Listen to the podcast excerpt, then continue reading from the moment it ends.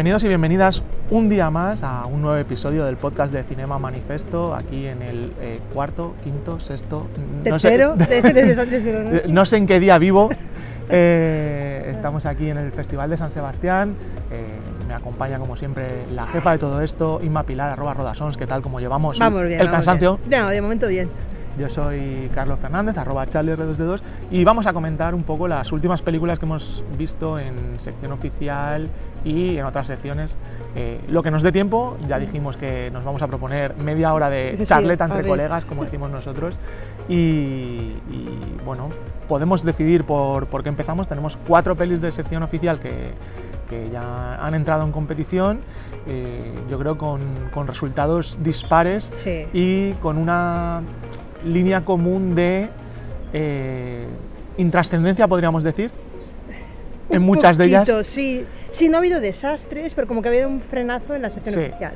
Eh, si quieres empezamos por eh, la película más clásica, eh, Venga, por Il Bohemo. Il Bohemo, Il Bohemo. esa película checa que va a competir, eh, bueno, es la enviada o la elegida por, Mm. por República Checa para competir por el Oscar a Mejor Película Internacional. Y bueno, cuenta, es un biopic, como ya digo, muy clásico, muy academicista, Totalmente. de, de un autor de ópera. Que era de origen checo, Sí. pero afincado por Eh, las Italias. por las Italias y que fue como el, el- el Justin Bieber de la ópera. Es el más prolífico de su época, sí. Sí. Y, y, bueno, eh, realmente es una peli que, que de factura técnica está muy bien, Mm. eh, como, como se dice coloquialmente, hay mucha pasta metida Se no, sí. eh, y se nota. a nivel de dirección está bien, los actores están bien, todo está muy bien, todo está bien, pero luego es una peli que pasa sin pena ni gloria. Sí, no hace daño a nadie, No. que decíamos el otro día. A mí me da un poco de lástima, Sí. porque dices, a ver, yo reconozco cuando me puse a escribir de ella dije, a ver, este hombre era eh, el rockero de la época, Sí. porque tiene una vida sentimental bastante movidita. Y yo dije, digo, al final la música siempre ha tenido sus groupies, Sí. sus seguidores y sus...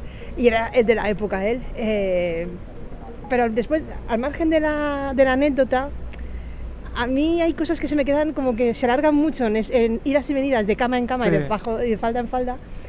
Y a lo mejor podrían, pues no sé, pues las tiranteces políticas, a lo mejor le podríamos dar un poquito más de por ahí, que, Mm. Que, a ver, mm, ves un, un- un rey Panoli de la Sí. época eh, y, dices, bueno, se estira un poquito esas cosas, Sí. ¿no? Esas Sí, tensiones. además con, con el tema del rey hay una escena como demasiado alargada, eh, la primera que tiene él en, en los camerinos, que tampoco es lo que tú dices, tampoco te lleva mucho más a, a- a profundizar en, la- en esa imagen del- del rey Panoli, que es como, vale, sí, sí, ya me ha quedado claro Que de en, hecho se lo en han dicho, al rey no le gusta tal, el rey, Eh. el rey es un hombre sencillo y tú dices, uy, cortito debe ser, Sí. ¿no? Y sí, no sé, tengo la sensación de que, de que, de que está bien todo en todo, pero desaprovechado en, en otras cosas. Sí. Eh, hablando después de, de la proyección, con, bueno, a la, a la salida, con, con los distintos grupitos que, que se forman, ¿no? uno de los comentarios era, era en plan de, es que parece una peli que, aunque esté rodada en 2021-2022, eh, es una peli como, como antigua, ¿no? Es decir, Mm. eh, me decía, no sé si fue Mario, eh, compañero de piso, De piso. que me comentaba, es como, si es que esta peli se podía haber estrenado tres meses después de Amadeus y te la ves y dices, pues, pues sí, Sí. incluso a lo mejor Amadeus es más moderna, incluso para sí, lo que, que era. visualmente es verdad que no tiene, no tiene nada No. que digas, uy, mira aquí esos detalles. Sí. No. Entonces, muy, una factura muy correcta, pero muy de, casi que de manual todo. Y eso, que no sorprende, No. y en eso estoy de acuerdo. Ah, No sé si se hubiese podido estrenar dos meses después, pero vamos, sí. Sí, es de, No. de ese palo, en, Mm. en plan de, bueno, se ve, se ve bien, no, no lo, que, lo que comentábamos, no molesta, se el deja miedo ver. que le tenías tú, Sí. creo que tampoco sirve para tanto. Exacto, yo el miedo que le tenía, que era una peli de 2 horas 40 que veía que me tocaba ver a las 4 de la tarde eh, y pensaba que bueno, pues me encontraría con algo con un ritmo más lento, Sí. eh, más farragoso. eh, con el tema de la ópera, sí que es verdad que hay varias escenas en las que se alargan a lo mejor demasiado el- los números musicales. eh, y muchos de ellos quizá, o sea, hay un par que sí que tienen que ver con la historia del protagonista, que sirven como reflejo de lo que está viendo el protagonista, pero hay otros que, pues, hombre, a lo mejor te los podías haber obviado porque realmente es como un poco más lucir esa peli, ¿no? Es Sí. decir, mira, todos los recursos que tenemos, pues encima nos podemos permitir esto. Mm. Eh, pero tengo que decir que me sorprendió para bien el hecho de que pues, tiene un ritmo correcto, todo el rato van pasando cositas, eh, en ningún momento se me llegó a hacer pesada, eh, a pesar de ser dos horas, dos horas 20, eh, la vi bien, pero sí que es verdad que probablemente eh, Ya la hemos de, visto. de aquí a dos días pues ya Sí. no me acuerde de ella. Mm. Eh, tengo que decir que en el pase de, de público, que es el que yo fui, había mucha señora del príncipe, que a la señora del príncipe les encantó y que Y hubo muchos, a- muchos aplausos. El aplausómetro de El aplausómetro de, Variety. de Variety nos dice que, que fue recibida con muchos aplausos. Muy bien. Pero bueno, vista sin más, eh, como también vista sin más eh, la película Porno Melancolía, Sí, título llamativo. eh, Más llamativo el principio, más- título. exacto, más llamativo el título que la, que la primera película. ¿Qué podemos contar de, de Porno Melancolía? pues al final, es la vida, eh, bueno, vida y milagros casi casi de, de un joven actor porno. eh, y, y, y la sinopsis, dice, vive en un estado permanente de melancolía.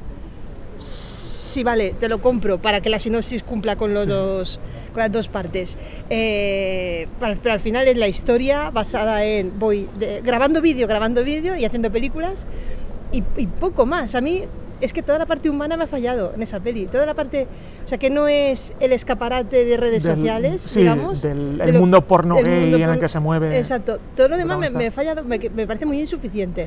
A mí me pasa un poco eso, es decir, en, en- en- en la película, cuando la película para, se mete entre bambalinas eh, y nos cuenta un poco, o sea, o que los personajes se desnudan más Mm. psicológicamente que físicamente, es cuando realmente me funciona. El problema es que son muy pocos los momentos y, Y muy, muy poca y, y muy poca profundidad lo, lo que, sí. los que tiene la película, ¿no? Parece que decide apostar más pues, es- por ese desnudo físico Totalmente. eh, y, y- y luego, esa melancolía que dice el título, tampoco es algo que se vea en exceso. Es decir, en, en esos momentos de, de bambalinas, como digo, sí que lo puedes ver un poco más, pero luego no está.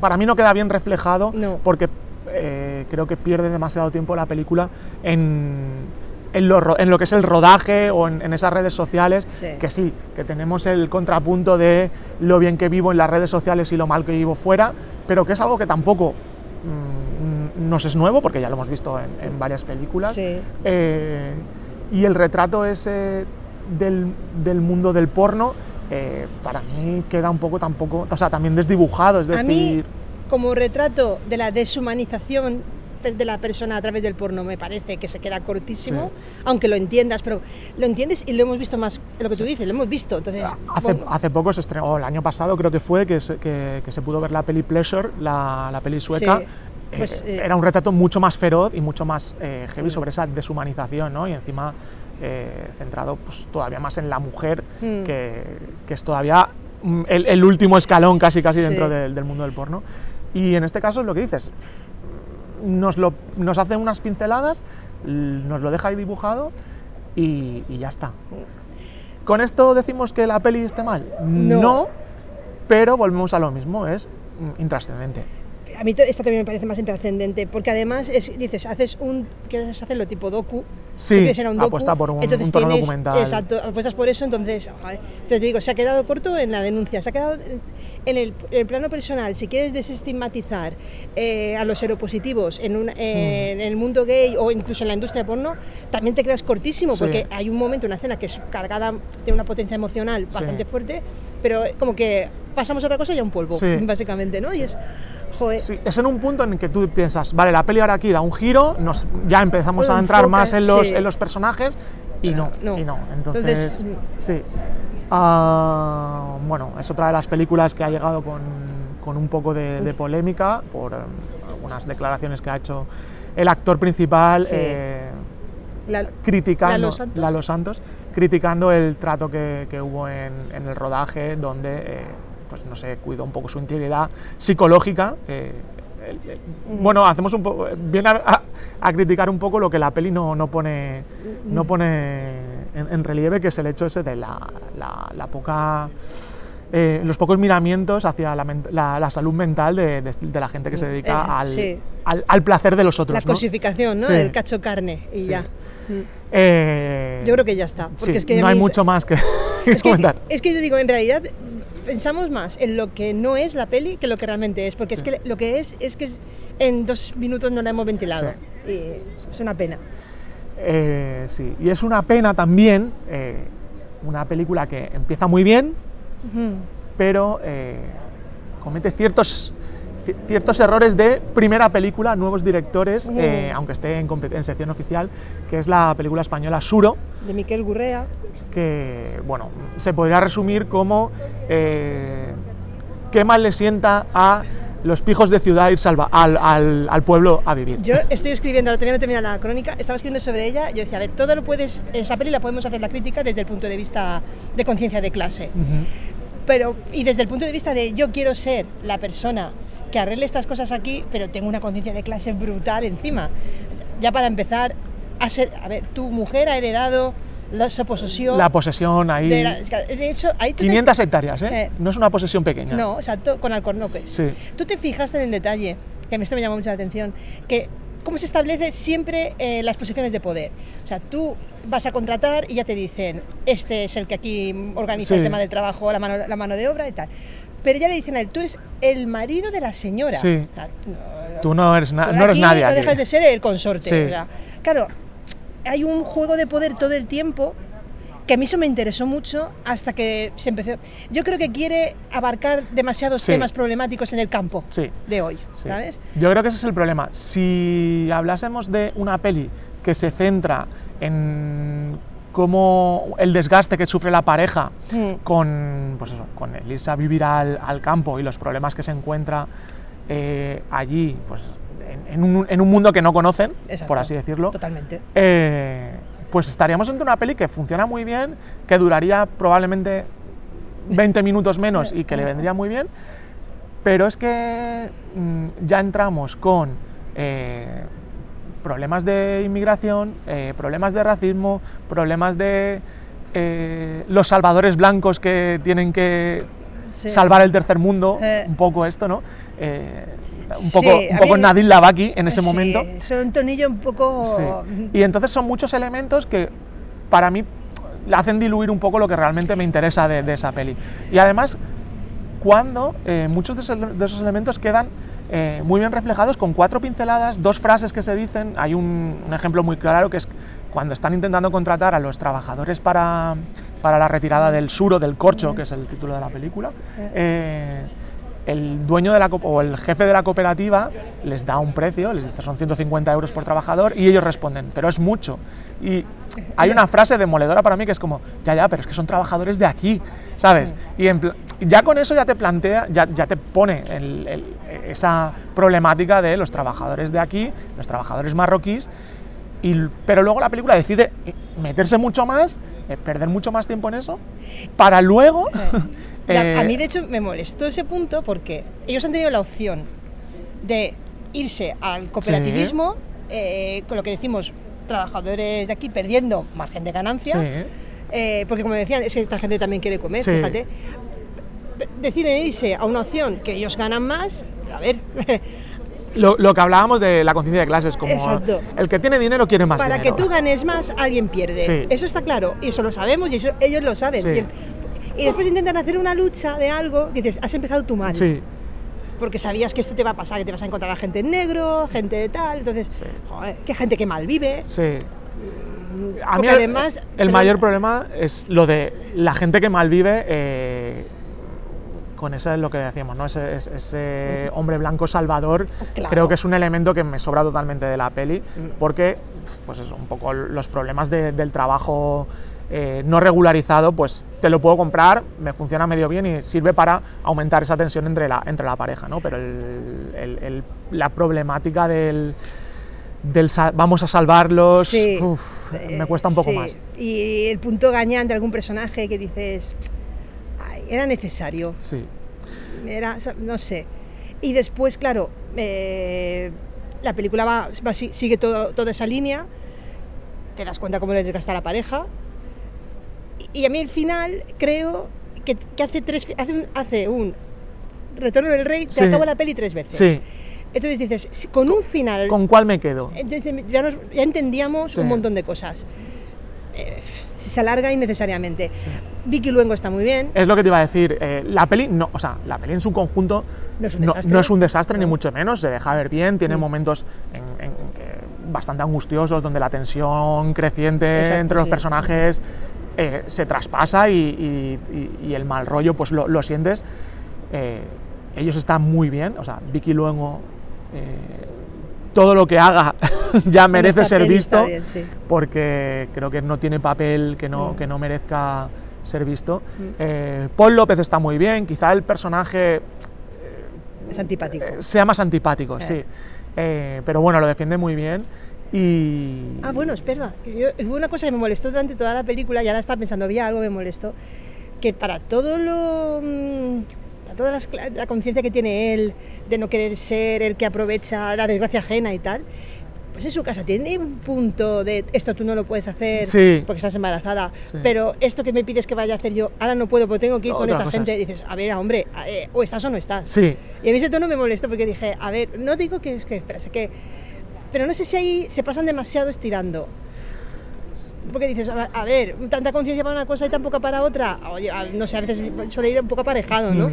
Eh, y si no, yo creo que con dos, explica dos, mm, dos zarandeos de ella le Sí. tendría que haber bastado para entenderlo. sí, hay veces que es eso, que es un poco reiterativa aquí. Por el drama, pues sí, por- el drama el por el drama, sí. aquí quizás eh, a Miquel Gure habría que decirle lo de a veces menos es más. Sí.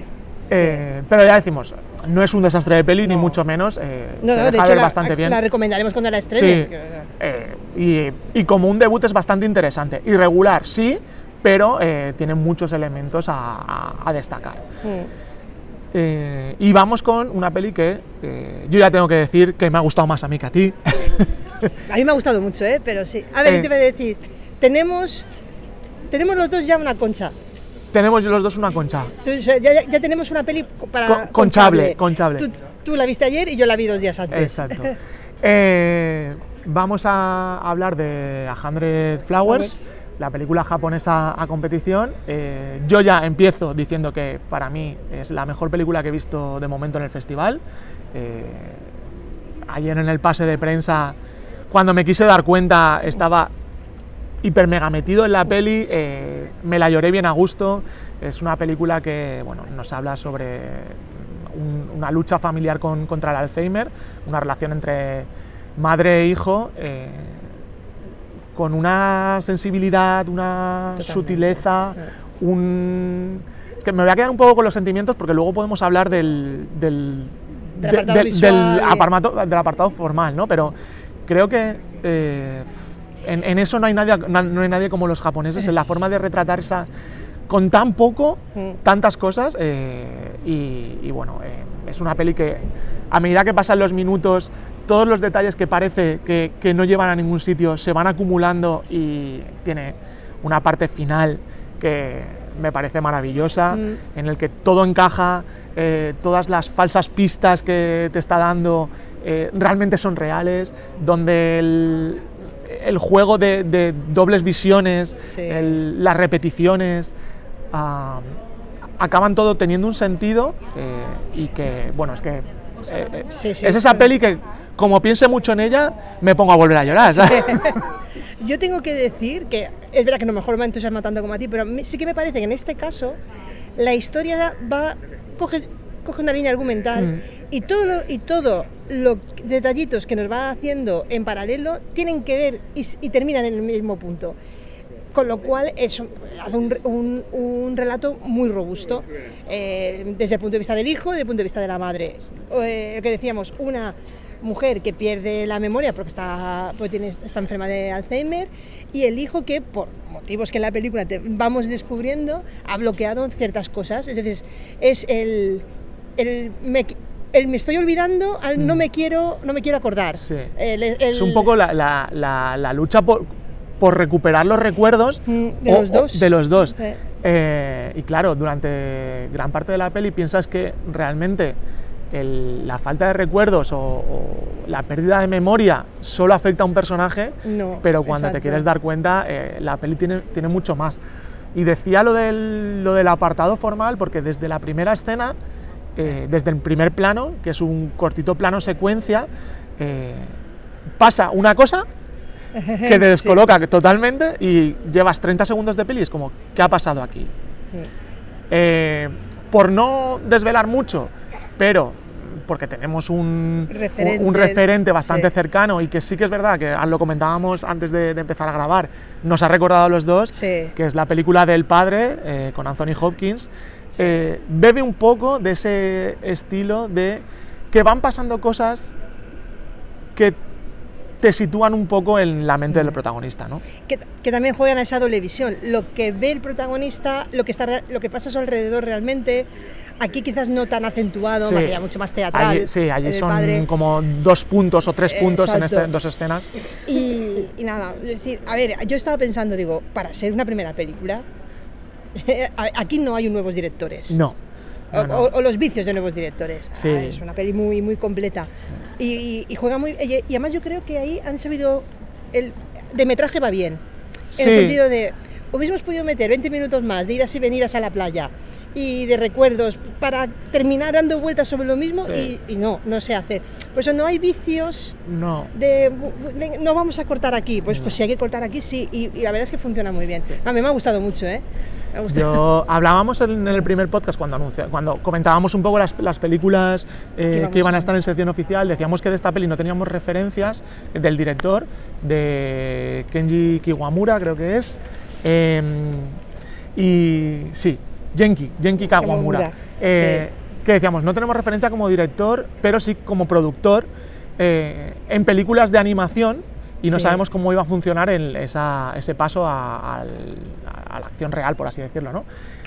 Pero ahora comentábamos eh, que es que tiene muchos, la, la película tiene elementos que se repiten en esas películas de, Sí. de animación, ¿no? Por ejemplo, en creo que es Your Name, que también tiene ese juego de las dobles visiones, los Sí. diferentes tiempos y, y esos fuegos artificiales Sí. eh, que, que son muy importantes en esta peli y de los que no voy a hablar más porque creo que si luego Es la película se ve, sí. eh, solo quedarse con que hay fuegos artificiales y la importancia de ellos.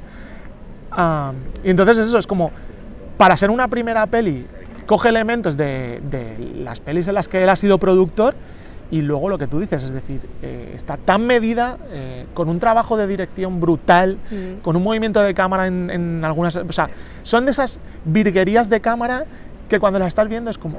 O sea, parecen, son tan sencillas...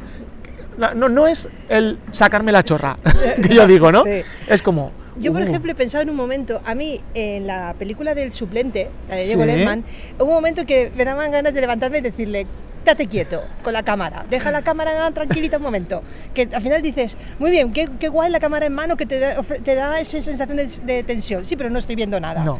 Y aquí eh, está muy, muy medido también en qué momentos la cámara se pega a la protagonista y, tú- y que de hecho empiezas a ver códigos, digamos ahí, que ya puedes empezar em- a pensar si no esto es un ¿no? recuerdo o si esto es vivencia Sí. en ese momento. Sí. Por- y lo vas viendo porque a la tercera escena vas viendo que ya ha establecido un patrón. Para bien, ¿eh? No lo digo Sí, como sí. algo repetitivo. No, no, pero es que con muy me pocos- parece muy inteligente. Sí, con muy pocos elementos que mucha gente puede decir, Buah, es que me pierdo, que no sé lo que es un recuerdo, lo que no.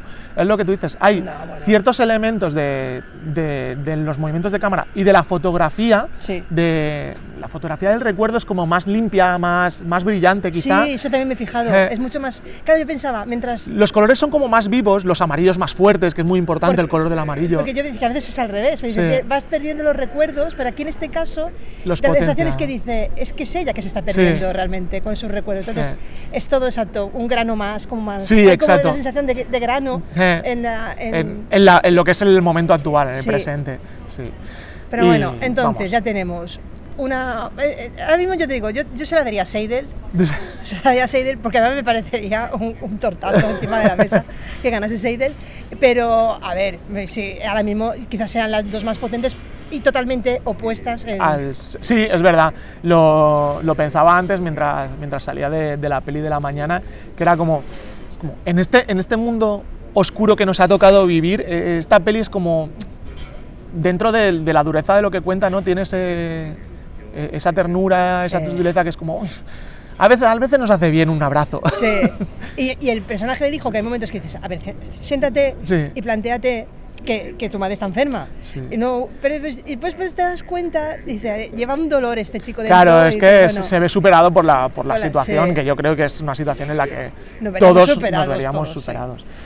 Eh, y hablaba un poco de, la, de, de, que a veces necesitamos un abrazo, un, un momento de ternura como, como, la que nos da a Hundred Flowers. Eh, y yo salí de esa peli eh, emocionadísimo para meterme en una peli que es todo lo contrario, ah. que me pegó un puñetazo en el estómago y que es como, a esto hemos venido a un festival, o sea, no te estás recuperando de un abrazo y ya te están pegando una paliza, eh, culpa de, de Christian Mungiu.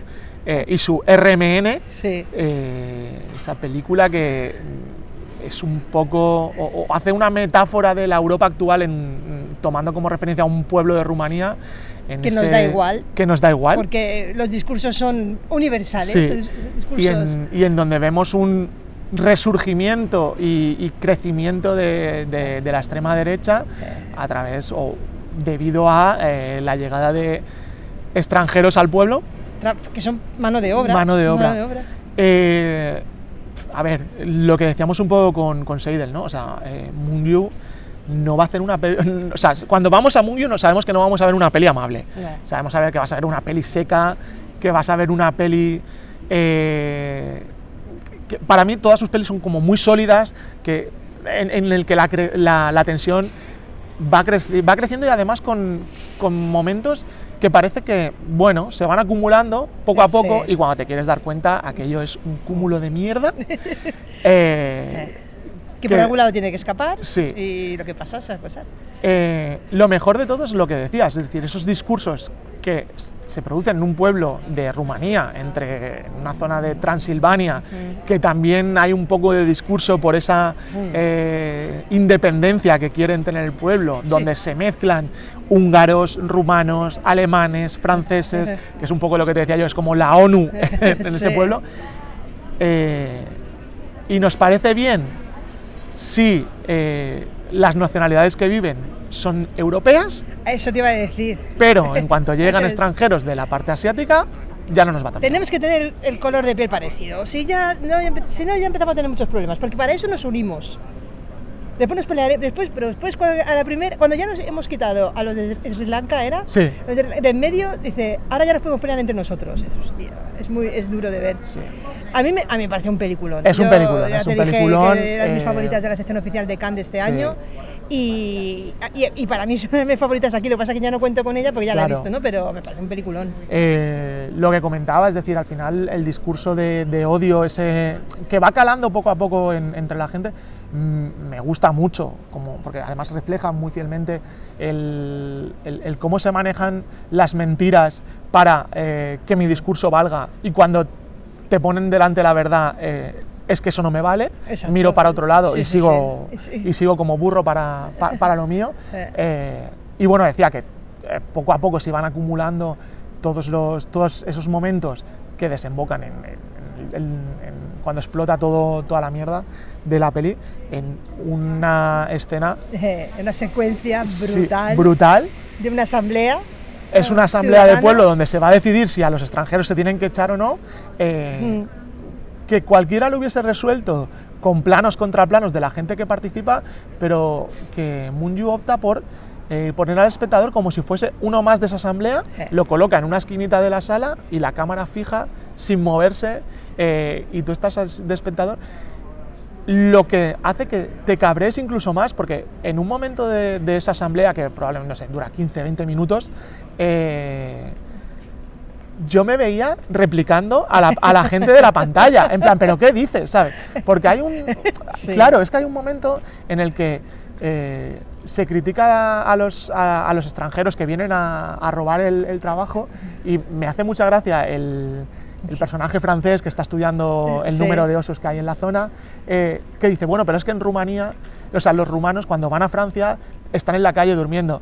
Y, y los sí. rumanos saltan en plan de, eso no es verdad, eso es mentira, todo el mundo que va allí es- es- vive bien. Es como, bueno, pues claro, entonces se dicen cosas en esa asamblea que si a mí me las dijesen delante mía, pues saltarías, ¿no? Entonces creo que, que juega muy bien eh, eh, eso de que, eh, que- formes parte de, de esa asamblea y, y te veas como un poco casi casi gritándole a la pantalla en plan de cállate la boca, es un normal. Es- es básicamente. Entonces tú, en la disputa, eh, este hombre no mueve la cámara mal, o este hombre no mueve la cámara bien, estás observando bien. Es que para mí Es- Moon Yu me parece un director impresionante. Vale, sí, Sí, estamos porque, porque además creo que eh, tiene un manejo del lenguaje cinematográfico brutal porque en el, sabe cuándo tiene que moverse. Mm, eh, sí. el, el montaje, o sea, siempre pensamos que el cine rumano es como muy denso, muy lento, planos fijos. Es que Mungu es todo lo contrario, o sea, es decir, tienes un, un- un ritmo lento, pero creo que va con la peli por el, el hecho de cómo se van cargando un poco las, Los ambientes, los sí, ambientes, sí. eh, pero es que en ningún momento tienes el, el montaje, en ningún momento te, te dice, no, es que ahora voy a poner la cámara aquí 20, min- o sea, 20 No, minutos en el esto, pero durante todo el Y resto de la peli, eh, sí, durante el resto de la peli siempre están pasando cosas Sí. y cada cosa que pasa es importante para lo que va a suceder al final. Eh, para cerrar, que nos estamos yendo casi casi, decir que hay un- una secuencia después de esa asamblea que puede descolocar, eh, Sí. que hay que informarse o, o- o- o saber un poco la, simbología de- del oso como, mm, como elemento iconográfico que ha cogido la, la extrema derecha en, en- en Rumanía, Hungría, Mm. eh, ese referente, porque eh, se entiende mucho mejor ese plano final que entendiendo eso de, de que la- el oso es la, el icono de, de la extrema derecha. Mm. Allí, sí. Sí, tienes ese- esa amenaza, ¿no? Porque Eh. los ves allí fuera del pueblo con el personaje protagonista que también tiene Lo o- suyo. lo suyo, eh, y los ves acechando a, a ese pueblo Sí. que, que podría, que podría ser Europa. Es un película. Es un película, me parece brutalísima. eh, no es fácil de ver, como todo el cine de Mungiu, pero eh, en el momento que se estrene, que se estrenará en España, la volveremos a recomendar porque Sí. eh, sé que no está bien decirlo, pero es una peli necesaria. Pues en este caso, sí, porque te, te echa la verdad esa a la cara, Sí. pero bien, bien hecho. Sí. Pues Eh. nada, yo con esto creo que. Solo te digo una cosa: el abrazo después y, y tienes que ver el corto de, de Lichandón. Eh, lo veré, lo veré, lo tengo. Porque también lo- vas a necesitar un abrazo, ¿eh? Hostia. Lo tengo, lo, bien. te- lo tengo planificado, o sea que cuando lo veamos lo, lo podremos comentar. sí. Nos vamos a, a la segunda peli del día. Eh, tú sigues con Japón. Yo sigo con Japón. Yo voy a Japón ahora sí. también. Eh, y nada, mm, como siempre digo, nos podéis seguir en redes sociales, en, en nuestro Twitter, arroba Cinema Manifesto, arroba Rodasons y arroba Charlie R2D2. Nos vemos, nos escuchamos en el próximo podcast, en el próximo episodio del podcast de Cinema Manifesto. Hasta luego. Agur.